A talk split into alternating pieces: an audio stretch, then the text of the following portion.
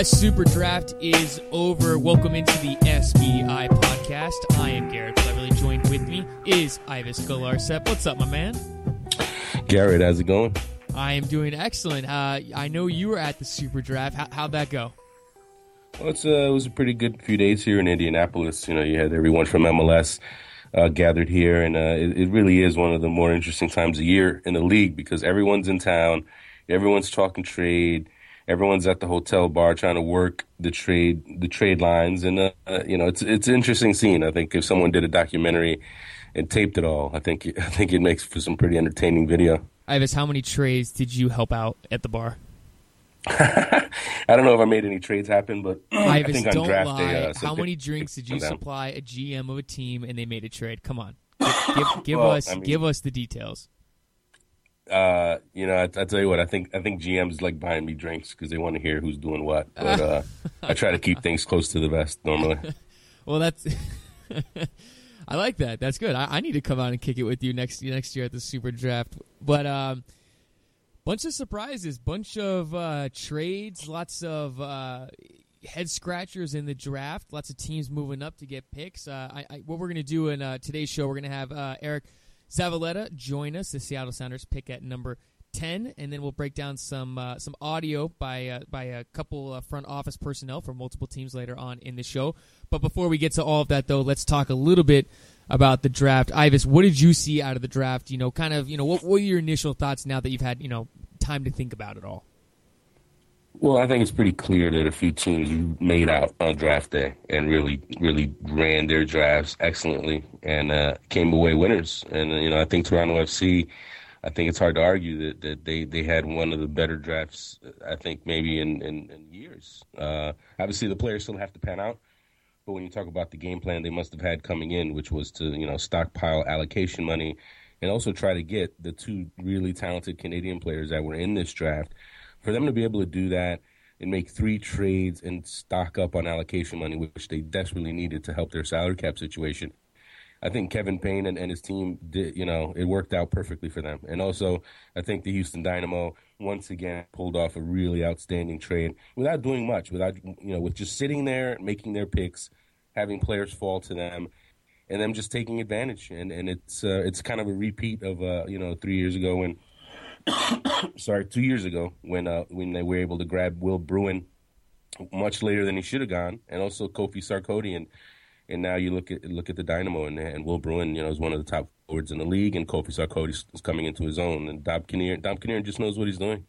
Well, especially that's that's true. I mean, some teams know how to do the draft, some teams don't know how to do the draft. New York Red Bulls, um, but some teams know how to do it and, and use it to their advantage. But uh, we're going to talk a little bit more about the draft later on. Uh, actually, after what was a slow week last week for the U.S. men's national team players in Europe, uh, this week a little more news action. Stuart Holden returns back to Bolton. I mean, that has to make everyone happy. Just because one, obviously, we all wanted to be back you know back to his form that he was a couple years ago when he was killing it in the Premier League. And number two, I mean, 18 months later after horrific injury, I, Ives, I know you've talked to him throughout the you know these past 18 months. It, it, quite, I mean, quite a journey for him to really be able to come back and, and overcome this and and really just get back onto the field and, and hopefully he can make an impact for Bolton. Right. I mean, I think it, it, you know everyone, a lot of U.S. fans and American soccer fans, you know, are really excited about the fact that he's finally back, and I think I think people need to take a cautious cautious approach about it, and I'm sure Stuart Holden is, feeling the same way in the sense that he's been through so much in his career already, as far as injuries and setbacks, and, and playing the waiting game. But it's, it's obviously a major step for him to get back on the field, get some minutes, and, and to to take that next step towards becoming, returning to be being the player that he had he had blossomed into in the Premier League. You know, I, I know U.S. fans are eager to get him back in the national team and hope that he's a part of qualifying. And I just think people should definitely slow it down. That's going to let's be a see while. how- let, let, let's see let's see him play. Let let him have time to really settle back in. And I think I think you know he doesn't need any more pressure than he already is putting on himself. And I think the time will come when when he'll be back in the mix. But I mean, I think it's it, after 18 months, you can't already be national team. When's he going to get called into camp? Where's Jurgen going to play him? Like people settle down. There are other midfielders. Let him do his thing. let him rehab and recover. There's no need to rush the guy. He's been through hell. Yeah, but Ives, So- you're missing the most important thing. I mean, he's still 78 overall in FIFA. So I mean, if he's a 78 overall in FIFA 13, I mean, he's he's still good to go. Then come on, man. Well, hey, you can start him on FIFA all day. You can put him on national team, but I, I, I think people need to just give him a break. You know, cut him slack, let let, let him recover. And uh, but still, again, he's one of the most beloved players in American soccer because he's such a great guy and has such a great attitude about everything he's been through. But uh, I, I, game. I mean, he, you know, most people went through what he's gone through now with all these injuries and all this waiting you know, it might have broken him down. And, and all the credit to him that, that he keeps com- coming, he, coming back, and he keeps having that same positive attitude. Well, speaking of, of a player being broken down, that's Maurice Edu. Uh, he went to Stoke City. Things did not work out for him there. I, I believe he only played in one game. Uh, but he's now on loan going to Turkey, and uh, hopefully he's able to uh, get some playing time and get back into the U.S. men's national team picture. I, I mean, he, I, no matter what you say, it's a smart move because he had to leave Stoke City because he wasn't playing, right? Right. I mean, it really has turned into a bit of a nightmare move for him to go to go to Stoke, and you know, people need to realize it was kind of a late developing move, and, and you know, there wasn't much for him to, to to there weren't many other options, and for him to go to the Premier League, it was a good step, but obviously he hasn't played a minute. He's not even getting on on the bench, and I think anyone that looked at the, the deal when it happened, you know, had to think that maybe there was that possibility because Stoke City just has so many midfielders. You know, they really stockpile them. And he's not even the only one that's going through that. You know, Wilson Palacios, the Honduran national team midfielder, he's Yeah. also not playing either. And he's another one who has to go find a move and, you know, with World Cup qualifying. And he's an important part of Honduras. Uh, so, you know, Maurice Edu is not the only one going through that. But uh, it, it's great that, that he's been able to find a move he's going to get some playing time and kind of get his rhythm back. And, you know, I, I know people aren't so sure where he fits in in the national team, in the scheme of things with the national team. But, you know, I think he's shown that, you know, that, that he's he's versatile. He can play center back and he can also provide some depth in, in the central midfield. And I think he's still going to be a factor in qualifying. No, I agree with you. I think Edu at center back, that's more of his position. Personally, for me, I'm not too much of a fan of his decision making on the field. I don't think he does well in the attack, but he does a very good job. I think when, when he when he is the last line of defense and and just just overall in general, though, I mean, you don't want to see guys. You know, it, it, we've gone through this with, with guys like Altidore in the past and, and Onyewu, where they go places that were just so excited. Oh my gosh, this is a great move for them, and, and then they go there, then they just sit there. I mean, that happened with Bradley too. So you know, it's it's you uh, you know, start our first point. You, you don't want to see this happen to guys because I mean, it, it is. I mean, this is their job, this is their life, and it'd be, it'd be the same for us. You know, if we went somewhere, then you know, then, then nothing happened out for us. So it's good for him to move on. Uh, there's another move potentially. Uh, Clarence Goodson also might be going to Turkey, and I believe we all look forward to seeing that House Hunters International of him looking for a new house in Turkey. Uh, I don't know if that, I don't know how. You didn't see that if I get it. episode? Yeah, I he was saw, on an episode. I saw that show, and actually, it's funny you mentioned that when uh, when I was in Kansas City for the qual- the Guatemala qualifier. Uh-huh.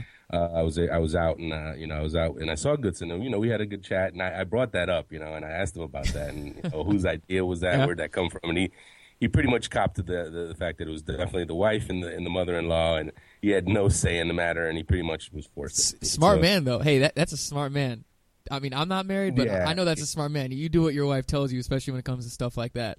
Right. He, I mean, he, he realized that it was a big deal for, for the wife and the and the mother in law. So I'm, I'm sure he gained a lot of brownie points, but but I'm sure to this day he still catches flack for, for, for that show. Oh, I, I can't I can't wait for it. I mean, how great is this? You know, it's uh, House Hunters International in Turkey. I'm excited. now let's move into Eriq Zavaleta. Uh, he is the Seattle Sounders pick at number ten. Eriq, how you doing today, my man? Doing well. How about you? We are doing excellent. All right, MLS draft was yesterday. Um, you had the uh, you were picked at number ten by the Seattle Sounders. You know, walk us through that, that whole moment of, of being picked and, and hearing your name called. What what did that feel like? Well, it's a it's a nerve wracking feeling sitting up there, um, not knowing where you're going, and um, just sitting and watching people get picked in front of you. But um, once you finally hear your name picked, it's, it's a pretty exciting day. Now, you you were sitting there and uh, trying to figure out who's going to take you, and uh, so it gets to ten and the trade goes down. So you it, it had to be a pretty quick process of finding out, you know, not knowing where you're going to go, and then all of a sudden Seattle trades up. I mean, did did you have any sense that that was coming? Did anyone kind of tip you off? Well, I, I had a pretty positive meeting with Seattle um, at the combine, and, and and they told me of their interest to trade up and try to get me, but but they weren't sure that that was going to be possible. Um, and and then when I fell to to the 10 spot, um, I think they didn't have a, uh, to give up as quite as much as, as they they would have um, earlier on, and so uh, when I saw that they were trading up, uh, I was pretty pretty hopeful and pretty confident that that was for me. And um, once I finally heard the Indiana University product, uh, I was pretty excited. You weren't worried that maybe they were going after Louis Louis Sofner there with that pick? no, not too much there. You know, Eriq, uh, for the first time in your life, you know you're going to have to leave Indiana in that general area. How excited are you to go up to Seattle and you know with that rabid fan base and just the exposure up there? I mean, how excited are you for that?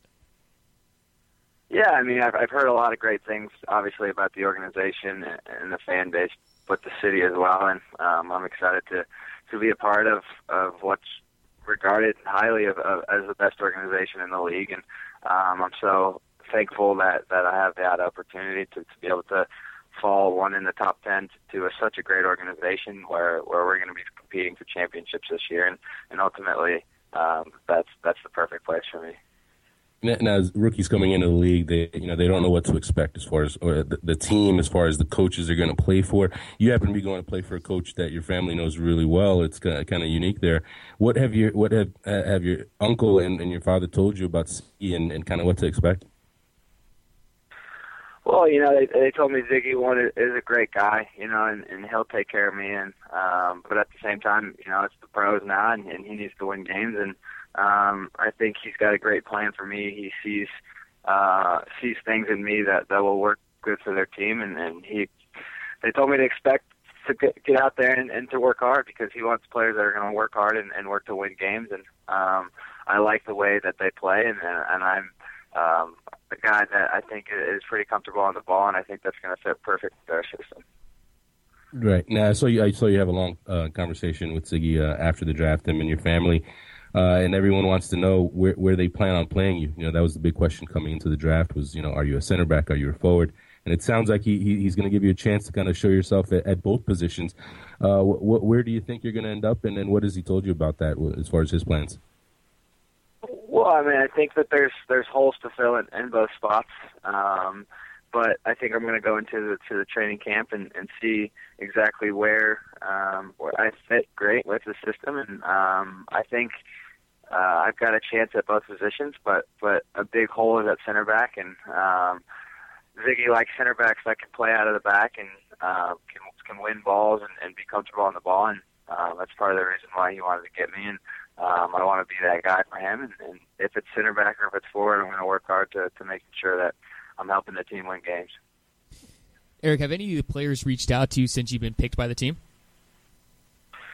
Yeah, I, I got a, a few things. Um, it was pretty cool to get a, a tweet from Eddie Johnson, um, just knowing that those guys were, were watching and are excited to have me there. Just as I'm excited to come play with them.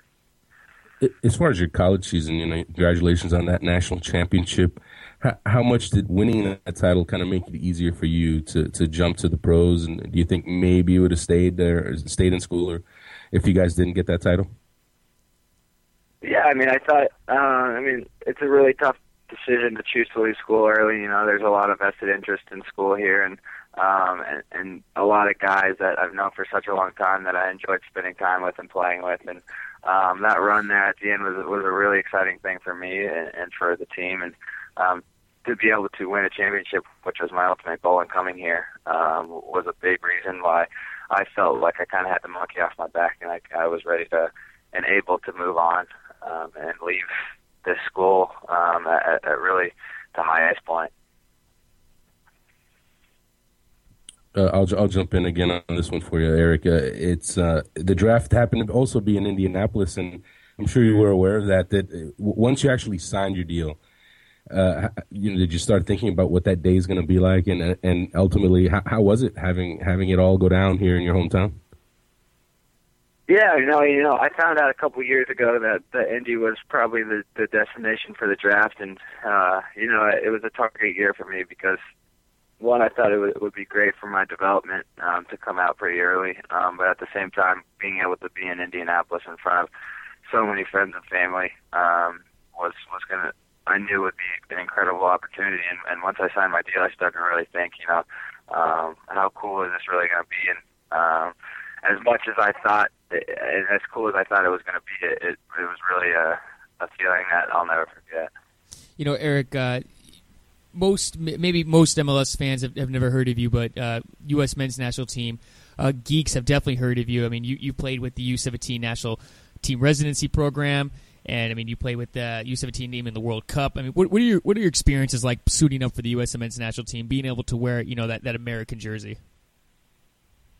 Well, it's it's an incredible feeling to be able to go out there and re- represent your country. Um, it's it's the pinnacle of, of soccer um, in this country and, and in the world. And um, playing in the U17 World Cup was an incredible experience that that has really helped me mature as a soccer player. Um, you know, it, it's something that is unmatched to anything, and uh, it's been uh, a, a quite a while now since I suited up in that jersey, and um, I miss it a lot. And, and I've been working really hard to try to get back into the national team, and I'm hoping that this with this jump, uh, I'll be able to learn more from the coaching staff at the Sounders and then playing against great players every day, like an Eddie Johnson, um, to, to help me um, get back to, to the national team because ultimately that's that's where I want to be. You know that that, feel, that feeling when you hear the national anthem. I mean, is that the is that the moment when you realize that you'll never forget that moment for the rest of your life? Yeah, I mean, you, you're standing there listening to your national anthem with your country's crest on it, looking across to another country, you know, and, and that's a feeling that everybody always always dreams of as a little kid, and um, you know that's when you know that you're doing something right. And um, it was really cool to represent my country um, in the World Cup and, and at the U17 level, and then a couple times at the U20 level. And I'm just looking to move on and, and get to the senior level. Now you're you're going into your rookie year, and you're uh, you're 20 years old, and most people might think you know you, you're going to need some time to develop. But it sounds to me like you, you, are confident that you could you could push for eight minutes maybe as a rookie. Uh, how confident are you about that and about going in? And do you think you can make an impact right away in your rookie year? Yeah, you know, I, I feel like I have the size and physical ability to step in right away. I mean, there's some things that I'm going to have to learn, and, and that's what um, I think will benefit highly from from six weeks of training camp. And um, you know, whatever whatever the coach makes a decision, um, I'll be ready. But but I've been preparing for this stage for such a long time, and I felt like I was ready to leave school and move on to a new challenge. And um, you know, I, I feel like I can step in and play right away, and um, I, I'm hoping that I get that opportunity. Uh, lastly, I have to ask you now that you're, you know, going to Seattle, you obviously know about the, the, the fans up there and how the scene is. Have you thought about what it would be, what it's going to be like when you when you finally step on the field there, Central Link Field, sold out crowd, uh, one of the you know arguably the best atmosphere, definitely one of the best atmospheres in MLS. Have you thought about what that experience is going to be like? Well, you know, I, I've I played in uh, the most fans I played in front of was about twenty five, thirty thousand at the World Cup, and that, that was an incredible experience. And um, just sitting down yesterday, thinking I'm going to be playing in front of um, even more than that, in a, in a, in a more rowdy crowd, um, almost on a weekly basis, is an exciting feeling. It, it's it's uh it's a, something that makes you better. It's something that makes you want to play better, and um, you know I'm really excited to to be able to step uh, foot on the field in front of those those fans. Well, Eriq, thank you so much for uh, for joining us today. If anyone wants to uh, follow you on Twitter, they can follow you at at underscore air underscore riq underscore. If everyone wants to follow Eriq on Twitter, Eriq, thank you so much for joining us, man, and good luck this season. Thank you guys for having me. Ives, you and I were talking about this before this show. I mean, what an awesome just experience for, for one, a rookie to get drafted, but two, and, and not to take away from any of the other MLS teams, but to get to go to Seattle Sounders with that fan base and just that atmosphere and, and the rivalries that they have. It's just t- talk about just a, I mean, a hole in one, you know? Right, and and I mean not just that, not just the, the I mean Seattle's great, their fans are amazing, and all the players love playing there. But also, you know, Eriq also also gets to play for Sigi Schmidt, who he his family knows well. His father's played for, his uncles played for, and is obviously one of the best coaches in the league. So, for a 20 year old player coming out of college who, who who needs a development structure. You know, he's going to the best, you know, one of the best places he could possibly have asked to go for, go to. Yeah, and uh, just yeah, I, I, I can only think about how, how much fun uh, Eriq's going to have up there. All right, let's look at the uh, the rest of the draft in general, though. Um, you know, some surprises, not too many surprises. Uh, Chivas USA uh, stuck to their guns. They did what they were uh, they said they were going to do. But for the rest of the draft, though, I mean, you were correct in your prediction that Andrew Farrell uh, would go number one overall. However, though that was not to Toronto, but you know I, I think you kept reporting though that you expected Toronto to trade either the first or the third pick. Right. I mean, I think pretty much when Toronto got the number three pick from Portland uh, way back uh, earlier in the winter, it was pretty clear that they were going to trade one of those, and they were probably going to trade the one.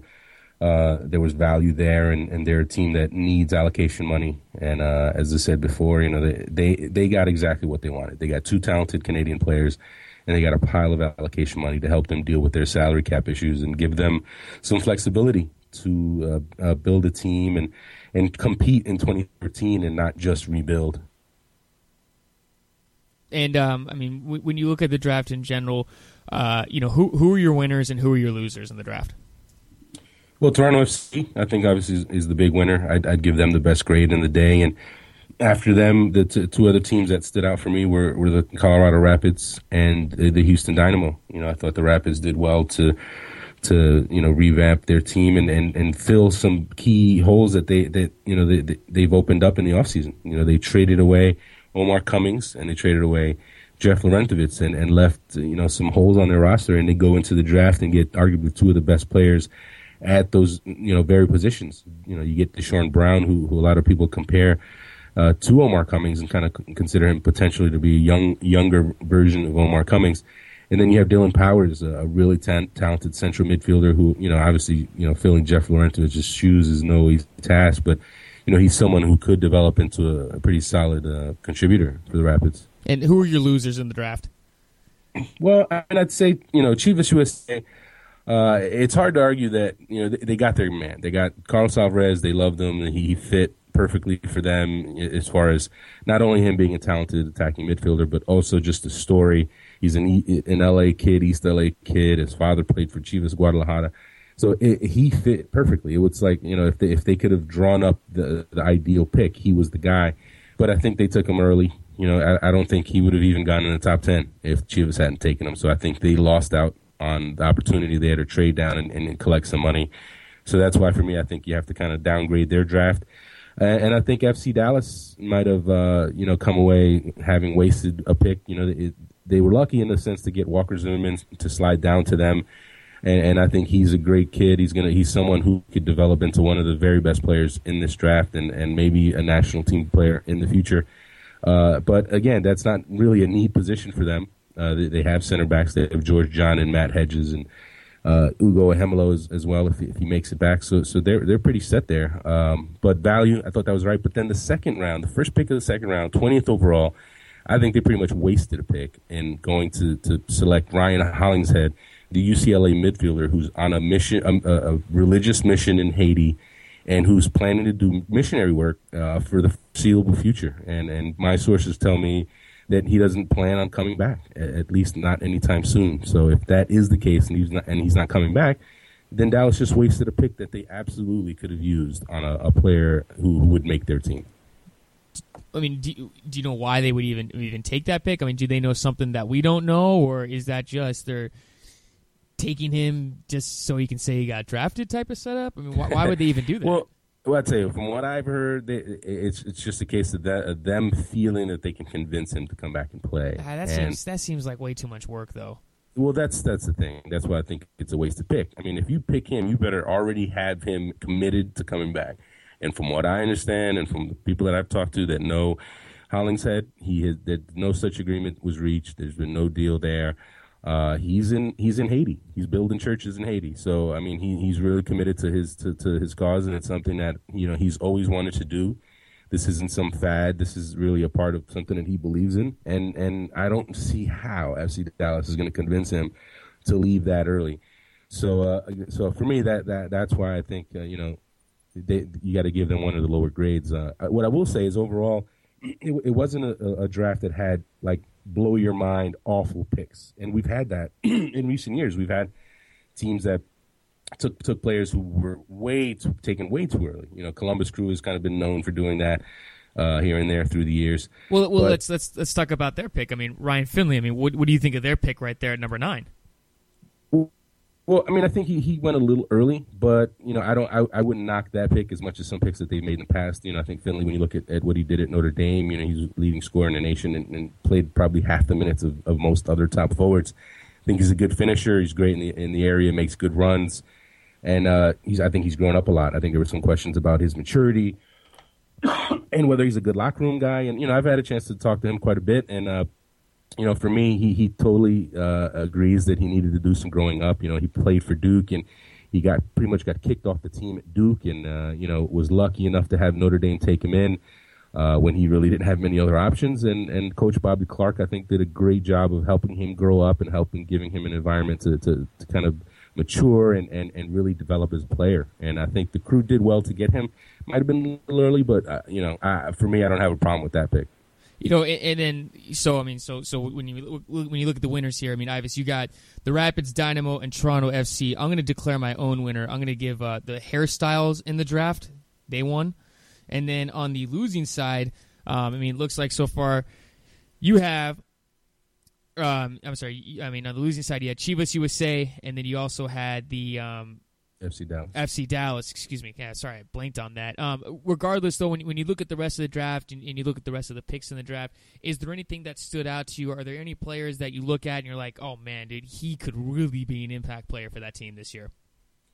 Well, uh, you know, I think uh, when you talk about the higher uh, end of the draft, you know, I think there were some players who, you know, for me, Andrew Farrell, I think is going to play right away. I think he could be a starting right back for New England and he's gonna he's gonna be a, a, pretty. I think he's gonna be a special player, and and, and a lot of people around the league uh, felt that way. I mean, I had some coaches, some of the top coaches in MLS, uh, tell me that you know he's one of the best players to come out of the, the combine and drafted in several years. And uh, the crazy part is, I was looking at this last night, and I didn't even realize it, but he's only 20 years old. You know, and when you meet him, you think, man, this kid's 22, 23. He's mature, very smart. You know, we had him, obviously, he was the first guest ever on the SBI podcast. So, I mean, that's, you know, he and he handled himself well, and he's 20 years old. So it's just you know scary to think about where this kid's going to be in five years. You know, for me, just looking at that, I mean, if he's not, you know, he could absolutely be a national team player in five years, just with the the, the tools he has, the physical gifts that he has. Uh, I mean, it wouldn't shock me at all if he, if he's that kind of player. Well, I, I well, what I mean, I, let me let me, let me re- rephrase the question. I, out of the, I guess the obvious guys, the guys that we know are going to be the good ones. You know, the, the Andrew Farrells, you know, the, the Walker Zimmermans of the world.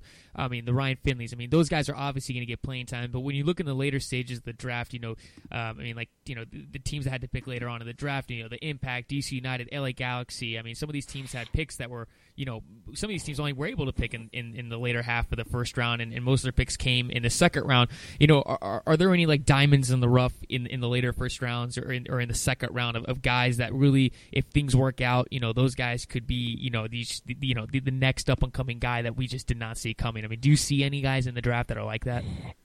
Well, as far as guys that slipped that could end up being absolute steals, I think Jason Johnson. Uh, he's someone who was really bad at the combine but anyone who scouted him during the season and did their homework on him knows that he's got the talent. And and you know he couldn't have gone to a better place than the Houston Dynamo, where Dom Kinnear is such a great developer of talent. And Dom, and when Dom Dom Kinnear drafts you, there's a very good chance that you've got some quality. I mean, he does not waste draft picks. I mean, when you think about guys like Will Bruin and Kofi Sarkodie and Geoff Cameron. Uh, he, he, he gets it done. And Johnson, you know, goes to a team with four Jamaicans on it, and it's going to be a great place for him to develop and settle in. And, and I think, you know, he could end up being the star of this draft. Absolutely, even though he looked horrible at the combine. If you want to talk about second round players and and people who could kind of just kind of come out and be, be like a Tim Ream and, and just completely uh, you know surprise people, I think uh, you know someone like Ian Christianson who goes to uh, the New York Red Bulls, uh, the midfielder from Georgetown. He's someone who you know if things break you know a certain way here or there and he has to play, I think he's someone who could handle himself. I think Corey Kindle once again, a Colorado Rapids draft pick. I think he was a steal for them at the 25th overall pick. He's argu- arguably the best left back in this draft. Very athletic, very fast uh, left back who can get up and down the line. Uh, I think he could do very well for them. And uh, when, when, you talk about someone uh, like, the, well, for me, the Portland Timbers, um, they they got an absolute steal. You know, they they they They trade away Mike Fucito, who they wanted to get rid of anyway. I mean, they were going to waive Mike Fucito, from what I understand. And they turn around and they find somebody to, to take him, and they the San Jose Earthquakes took him, and and Portland got the number 34 pick. Their only pick in the draft, and they get a player in Dylan Tucker. I, I, I don't know if I'm gonna say his name right. Dylan Tucker Gangnes, uh, center back from University of Washington, who I mean for me was kind of a, a first round value, uh, and for them to to get him later in the second round was an absolute steal. And and even better, they took him right before Seattle had a pick. The Seattle Sounders had the 35th pick, and I think everyone in the building would have expected Seattle to grab. Uh, the, the center back from the University of Washington and Portland, right there, they step in and they totally snatch him away. And and I'm pretty sure Caleb Porter. I, I know for a fact that you know I reached out to Caleb Porter about that, and, and uh, he, he's definitely ecstatic, ecstatic for that pick. So that I think is is he's a player who we could look at and say, wow, I can't believe he went late in the second round. When you look at Dylan's uh, accolades from his senior year, I mean, very impressive to look see. Um, I mean, all the awards that he picked up. Uh, you know, a, a Pac Pac uh, a Pac-12 player. You know, obviously men's college soccer is not as uh, big on the West Coast as it is in the other parts of the country, though. But when you when you look at his uh, the awards that he won this past year at the University of Washington, I mean, very, very impressive, uh, very impressive right. career I, for him. Uh, uh, uh, you know, at UW.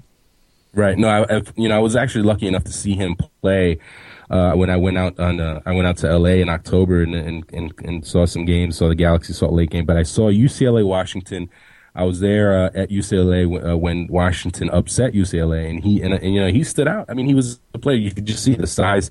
He's six three. He's a, he, and he moves well for a center back. He's dangerous in the air. He can score goals. And you know, I remember on that day thinking this guy's absolutely a, uh, an MLS uh, prospect. And I thought at the time he was a junior, and it turned out he's a senior. But he's someone who's going to make that Timbers roster. And I'm not saying he's going to start, but I think if we're looking four years down the road and, and we look back on this draft, it wouldn't shock me if he's one of the best players to come out of it.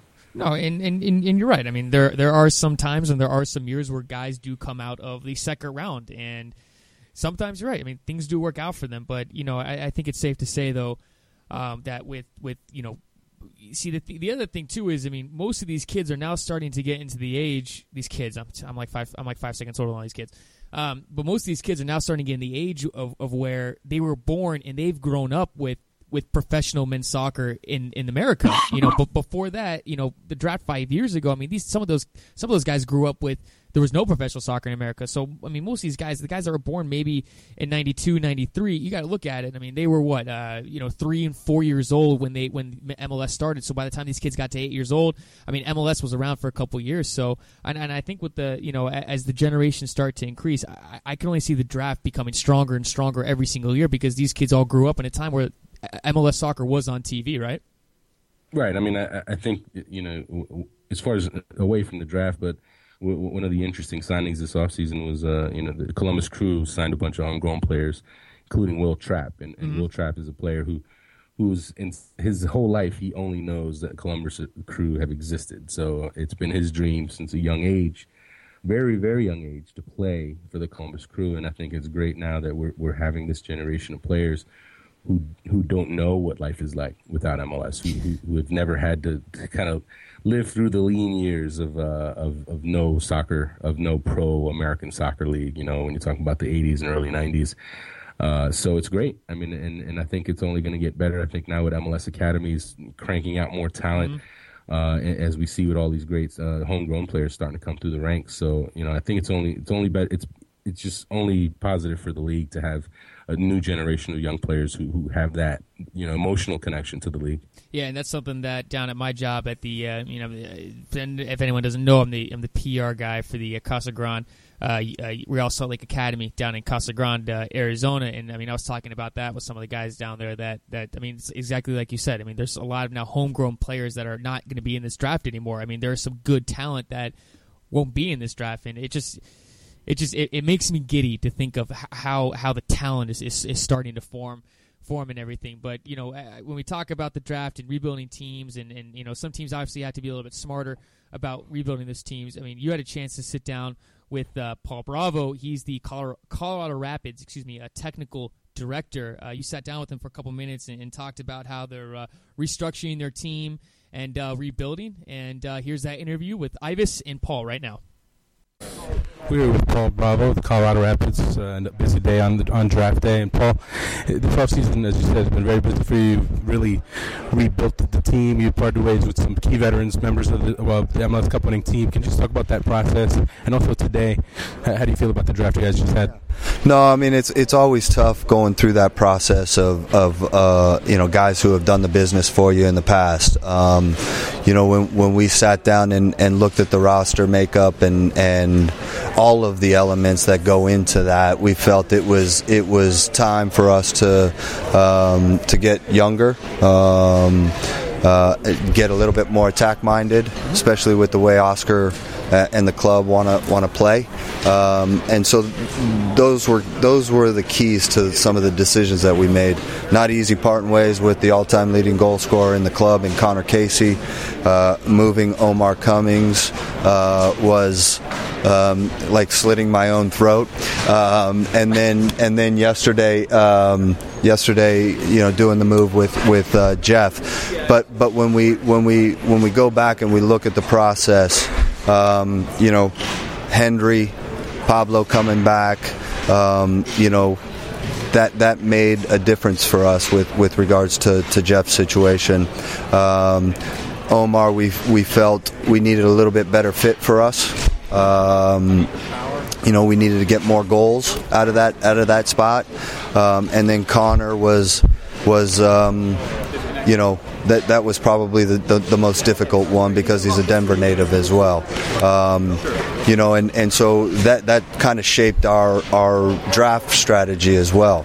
Um, we've said all along, younger, uh, bolder, more attack minded um, is is the direction that we want to go in as a club.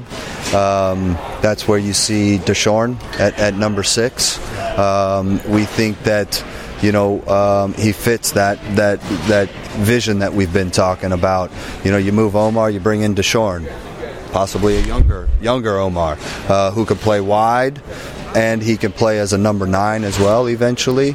Um, you know, uh, Powers, you know, is a is is a guy who people feel, and we feel this way as well, has the ability to step right in and give you minutes in, in MLS. And and moving Jeff made a, a necessity to go after a guy like Powers. Um, you know, we bring in Edson for for um, uh, for Connor. Um, so I think I think most of the, the moves that we made have been pretty calculated, and and we tried to think it out through the whole process. And you know, uh, credit to, to Oscar and the staff for um, uh, really putting the, the, the, time and effort into into the draft. And you know, at the end of the day, um, I, I said this earlier: is my background is as an attacker. So is Oscar, and I think you you kind of sense the direction that we want to go with the club when we when we take Deshorn Brown at, at number six, with uh, with maybe everybody thinking that we might go defender at that point. Talking about that, uh, there was a lot to talk about. Obviously, Walker Zimmerman. I don't know if that was that a smoke. Was that uh, in your part putting that out there? Or is it we we had Walker uh, highly rated, uh, but what we saw from Deshorn over over the past year, and then uh, at the at the combine, and then you know obviously necessitated by the the Omar move we felt it was the right fit for us. You know, he's 6'2", he's 170, he's raw. Um, he, he takes up good spots in, in the box. Uh, he's got a goal scorer mentality. Um, we need to clean him up a little bit and and uh, give him a little more insight into the game. Um, but you know he, he's he's a future star in this league, um, and so you know again those attacking players we love. Are you guys done as far as major moves, or, or can we expect something more between now and the and the start of the season? Well, we announced Kevin Harbottle today. Um, he'll add some more creativity and you know a guy in the final third that can break people down off the dribble.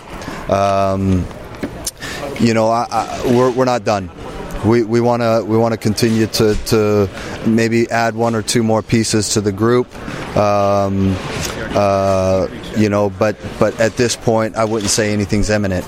Uh, we're we're probably a couple of weeks away from, um, you know, maybe maybe making a, another announcement or two. How close are you to uh, signing Dillon Serna to the gen- generation uh, homegrown player deal? We're we're very close. So it's not done yet. Um, what what should I say there? yeah. um, Dillon, what can you tell me about Dillon Serna? Dillon Dillon's uh, another one of those guys that fits our vision. You know, uh, you know he's he's creative. Um, he's exciting. Uh, he's the type of young player that can put people on the, the edge of their seats. Um, you know, it, it's it's. Uh, I, I think it's time for him, but but we'll have to kind of wait and see. I mean, he he's. Um, you know he's got a great opportunity at, at, Akron, but but at the end of the day, I think Dillon's very eager to get his professional career started. Thanks a lot, Paul. And, and, like I said, I mean, some teams have the money to spend and, and, they can cover their mistakes, but other teams, like you know, the Call Rapids is one of those teams that they have to be smart with all their decisions. I mean, I'm glad you had a chance to sit down with and talk to him about that team and, and how they're trying to rebuild. You know. Well, I think they've done a really uh, excellent job of, of turning a team over that was was was kind of in danger of, of painting themselves into a corner with an older generation of players and that's the thing when you have a team uh, that has that kind of older core of players, you, you don't want you, you have to be careful about falling into the trap of of having your team get old all at once, and then and then all before you know it, you the cupboards are bare. All these guys are too old, or they, you know they retire, or they just can't play well anymore. And I think the Rapids have done a good job of, of kind of getting ahead of that. And uh, you know, Jeff Larentowicz is obviously he can still play. He can still be an impact player in MLS. But when you talk about salary and age, for players like him and Omar Cummings and, and Connor Casey, you know, they had the, the, Rapids really had to kind of decide, you know, are we going to try one more year with this group or are we really going to go in the other direction, get younger and start really building for this next generation? And and I think uh, Paul Bravo, I, I, give him all the credit. You know, when when you look at the draft that he had. And the, and the young talent he brought in, and also the homegrown young talent. You know, they have a player like Shane O'Neill, and and Dillon Serna, who is, is about to sign. He, he I, you know, my sources tell me he, the deal's already done. I think they're going to announce it later today. Uh, but now they have Deshorn Brown, Dillon Powers, Corey Kindle, three quality prospects who, you know, for me, I, I have no doubt they're going to make the team. So now they have that strong young nucleus, and they and but they also have still have some some good veterans um, there. They they added Edson Buddle. Uh, they have their, their midfield trio of, of Martin Rivero, Jaime Castrillon, and Hendry Thomas uh, which is you know I, I, don't think people enough people are aware of just how good that group is, just because you know the Rapids are a little below the radar. But I think they, they're, they're, they're, doing some things there. You still got Tony Cascio. I mean, good young player last year. I mean, there, there was talk in the beginning of the year that he could he could be up for Rookie of the Year. I mean, he kind of tailed off a little bit at the end, but he did good. And then you also have Pablo Mastroeni. I mean, he's coming back from an injury, and, and hopefully he can re- obviously return back to the form that he's at. And yeah, I mean, I think you're right. I mean, if, if things work out for the Rapids, they, they could. I mean, do you do you see that? I mean, if, if, if let's say let's say for example things work out for the Rapids. I mean, do you see them as a team that could seriously cause headaches for teams in the Western Conference? I, don't think they're going to be a horrible team, but I think maybe they're a year away. I think I think this uh, this young generation uh, needs needs a little bit of seasoning, needs a, t- a little bit of time. But I, I think they're better off now uh, than they were, you know, at the very end of last season, where you know they're an older team. You don't know which direction they're, they're going to go in. Where's the young talent? And now they have, you know, they've added just this, in this offseason so much young, quality young talent that is is going to set them up for the next few years. So I think they, they still need a little bit of experience for that group, uh, but I don't think they're going to be a pushover. They're not a team that's going to be in the basement. Uh, and I think, like you said, you know, they, they could be right in that mix this year for, for a wild card spot in the West. Mm-hmm. And, and I mean that all depends on some other teams too. I mean Vancouver, you know, it depends what it depends how they're going to start off this year. Are, are they going to be that team that started off really hot and, and tail off at the end? I mean, you, you I mean safe to say that you have some other teams that you know the teams that we will know that are, that are going to be there at the end. But then you have then you have that mixture of other teams that you know, maybe if things work out, the, the ball finds a certain player's foot, it, it could go that way. And and I was speaking of teams that are rebuilding. Um, I know you had a chance to sit down with Kevin Payne and uh, talk to him about uh, all their all their moves in the draft and uh, how they're able to to get some more allocation money. And uh, for everyone who's listening, um, there's some R and B music in the background. Ives, why did you play R and B music when you're interviewing him? Well, I think well, you know, between me, you, and our and our audience, you know, Kevin Payne isn't really a big fan of SBI. You know, he I don't think he likes the fact that we keep breaking all the Toronto FC stories. So I, I, felt like he was pretty angry. So I figured, you know, if I put in some music, some mellow R and B music, it might it might you know calm him down a little bit, but set the mood. And I think it worked out. You know, because he, he, he gave us a great interview and he gave us some really good answers uh, as far as the, their game plan in, in the draft. Yeah, so hopefully everyone will enjoy this uh, this interview of Ives and Kevin talking about uh, Toronto rebuilding uh, their team through the draft, uh, trading for allocation money, and the picks that they got. And everyone enjoy the uh, R&B music. About that, how it, did it play out like you kind of planned, or did, was it more on the fly? Well, the we, um, you know, when we traded the first pick, we, we, we had talked to a bunch of teams. It didn't appear to us that anybody was going to go nuts over the first pick, that there was a deal to be done, but not crazy money. Um, we actually discussed with New England what they wanted. And so they, without telling us the player's name, they told us the position. We wanted Bekker. If we had kept the pick, we would have used it on Bekker. So we were pretty comfortable actually by trading it. Um, we were comfortable that we could get some uh, additional value and then still get Bekker. Uh, you know, we were pretty confident that uh, Chivas was going to choose probably Alvarez, uh, and then we, so we were still at three and four. We were still kind of in control of the draft. Uh, it was an easy decision to move down to ten with four uh, because there were a lot of good players still on the board. Especially there was a couple of early picks that I think might have surprised people. Um, it was a little nerve wracking when we went from 10 to 16, but we we had a number of uh, players that we liked still. Emery was number one by far on our list. Um, but we felt confident that if he left, if he, if he got taken, that there would still be somebody on there that we liked. And when we looked at who was picking, we felt pretty comfortable that we were really worried that maybe San Jose might take him. Um, he's a Canadian kid.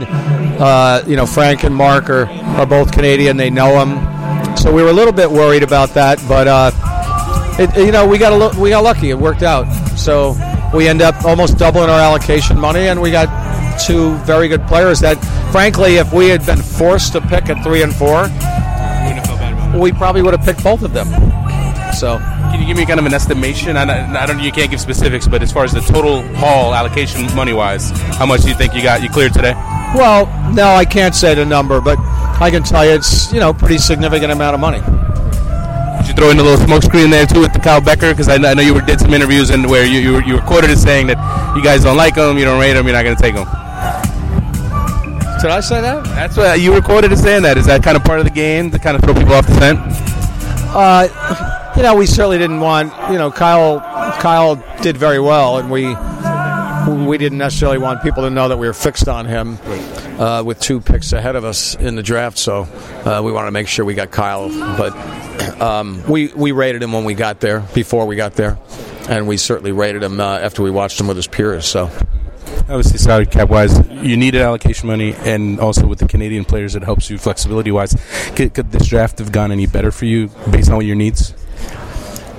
Yeah, it went pretty well. I mean, uh, it can always go better. I mean, somebody could have, you know, somebody could have given us, Frank could have given us uh, Wondolowski or something like that. But uh, realistically, it wor- worked about as well as it could have. We had we wanted to get three or four assets out of the draft. We got five. The way I look at it, five assets. Um, so that's pretty good day's work. And uh, now we've got money to play with. We've got some good young players who are on low numbers in the cap who are from our area, from the Greater Toronto area, love our team. Uh, we don't have to we don't have to convince them of those things, you know, and that's a big part of what we're going to be trying to accomplish here in the in the preseason and it, once we get into the year is trying to make sure we get a group of guys that care deeply about this uniform and the crest. These guys already do. Are there any major moves left for you? I mean, now that you have some allocation Tons of moves. Uh, we we're a long way from done. Um, so we're looking at lots of different players right now, um, mostly south of us. Uh, you know, Latin America or or elsewhere to the south of us. Um, we need to add some attacking talent to our group. We feel pretty good about our defending uh, group right now. Um, but there's a couple of guys that, that we've really got our eye on that we're hoping we can close in the next you know two months. you know you had a rebuilding job to do with the rod. Last question for you: You had a rebuilding job coming into this, but it's with all the moves you've made and the moves that you've lined up now. I mean, is it fair to say you're confident you guys can compete this year? Push for a playoff spot, or do you still think it's a, a kind of a lot of work to do? Well, there certainly is a lot of work to do. You know what I said going in, what I uh, think is the truth. Is that we will be a competitive team this year. We'll be a team that's competitive in every game. Uh, we're going to be a lot harder to play against at home. Um, and we, we want to be in the conversation about the playoffs at the end of the year. So, you know, whether we make the playoffs or not, I, I don't know. But we want to be in a position where at least, you know, we're kind of fighting for position as we head into the back half of the season. But we'll see. You know, it's easy to say those things. We, we need to we need to do a lot of things right to get to that position. I do feel good that I think defensively we're a lot better than last year. You know, if you just look at the back group of five in the center of the field with, you know, Julio Cesar and Frings and a healthy Frings and a fit Frings and uh, Darren O'Dea and Danny Califf and uh, and Stefan Frei. I think we're already considerably better defensively. Thanks a lot. Thanks, Ives. Ivis, that music sounded pretty sweet. I, I, I gotta say, nice, nice choice. Yeah, I mean, I just want everyone to know that me and Kevin Payne did not dance to that music. It was just in the background during the interview. Toronto FC had perhaps one of the busiest drafts I, I think I've ever seen a team had in my in, in my life. Oh, no question. I mean, it, you know, it's funny with Toronto. They, one of the people that they used to have run their team, Mo Johnston, was known as Trader Mo because when you talk about uh, draft day, it, you know he he'd, he'd be talking trade with every single team in the league. He wasn't afraid to make moves, and, and, I don't think we've seen this kind of maneuvering since then. And I think Kevin Payne did a great him him and his group did a great job of, of really just manipulating the draft. And you know, it's easy to it's e- kind of easy to do when you have the one and the three, but it's also easy to completely botch oh, a draft having the one and the three. And I think they they you know they absolutely maximized their assets and, and made their team a lot better. And uh, you know, I think Toronto FC fans, I'm sure a lot of them are still upset about the whole Ryan Nelsen hiring and how that's being handled. But I think at least on draft day 2013, their fans should be very excited about what that team was able to do and about how how that draft is going to help them.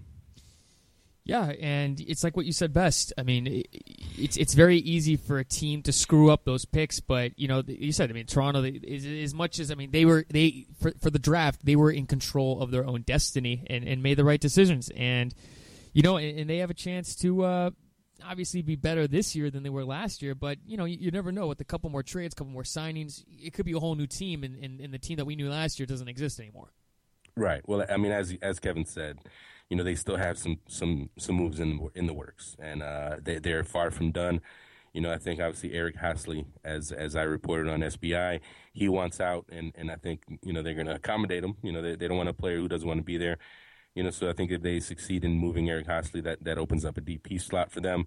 Uh, so, and now with this allocation money they've gotten, they, they have that flexibility to go out on the international market and add some players. So, you know, I still think for me it's tough to to to see them cracking into the playoff picture in the East. I just think the, the, the, other teams at the top of the East have, have all done a good job of, of, of getting better. But I think T, TFC has done a good job of rebuilding uh, a roster that was really bad and really has a lot of issues. And and for me, probably might need another season to, to get completely over the mistakes of, of, of the previous years. I mean, I think they still have some really bad contracts on their books that you know hinder what they can do. Um, so I think you know we'll really see TFC turn things around for me. I think in 2014, but I think based on I think the moves they've already made, I think they've made more progress than most people would have expected already here in Kevin in the first offseason under Kevin Payne as team president. Well, yeah, and, and you can already see the touch that he has um, on the team. Well, that wraps it up for the SBI podcast. We want to thank everyone for joining us. That was uh, Eriq Zavaleta, and we'll also thank uh, Kevin Payne for joining us, and we will also thank Paul Bravo for joining us. Um, and uh, that wraps it up. Ives, do you have any uh, any any closing comments as we go into this weekend? Well, you know, I always tell people that for me, it's my favorite week of the year, uh, MLS Combine and MLS Draft, uh, because of all the stuff that goes on around it. But now that it's it's usually when it's when that's you know behind us, it, it's it's time to really start thinking about the MLS season. and it's scary to think that there just really is no off season anymore in MLS and and the season is less than two months away, and teams are starting to report. So it's it's already time to start talking MLS in the upcoming MLS season. It's it, I think it's going to be a great year. I don't know what the other team schedules are, but I do know that the New England Revolution and Real Salt Lake check in at my work on Monday the 21st. I am um, I am already counting down. I'm looking very forward to uh, to seeing these guys, and it's it's it's spooky, man. I mean, that, that's Monday. They check in Monday. That's two days from now, just like that. There's no break. Uh, no, just remember, no autographs. I'm not going to ask for any autographs. just come on. Who do you think I am? Okay, a few pictures. I might. I might ask I might ask one of the academy players to ask a player for an autograph. I won't do it myself. Pretty smart, huh? Yeah, no autographs, no pictures, and don't show up in a jersey, and I think it'll be all right. Oh, really? I, I can't show up and you know t- pretend like I'm on the team. No, no, you can't. It, well, maybe you can wear your Frankie Hejduk throwback. I don't think anyone will mind that. Oh, that, that was that was so funny, Ives. All right, man. You have a good weekend. Everyone, have a safe weekend. Thank you for listening to the SBI podcast. Sick boy make moves like a chess piece. And I move real quick like Nestle. Let me make it clear for a second like Pepsi. I was never worried about my wallet being empty. Cause when it was empty, I was still happy. Walking with my Walkman, freestyle rapping. High school bullets like what the fuck happened? Nigga off the hook like I fucking shot the captain. And this is me relaxing. Rapping is my hobby. I did this in my bedroom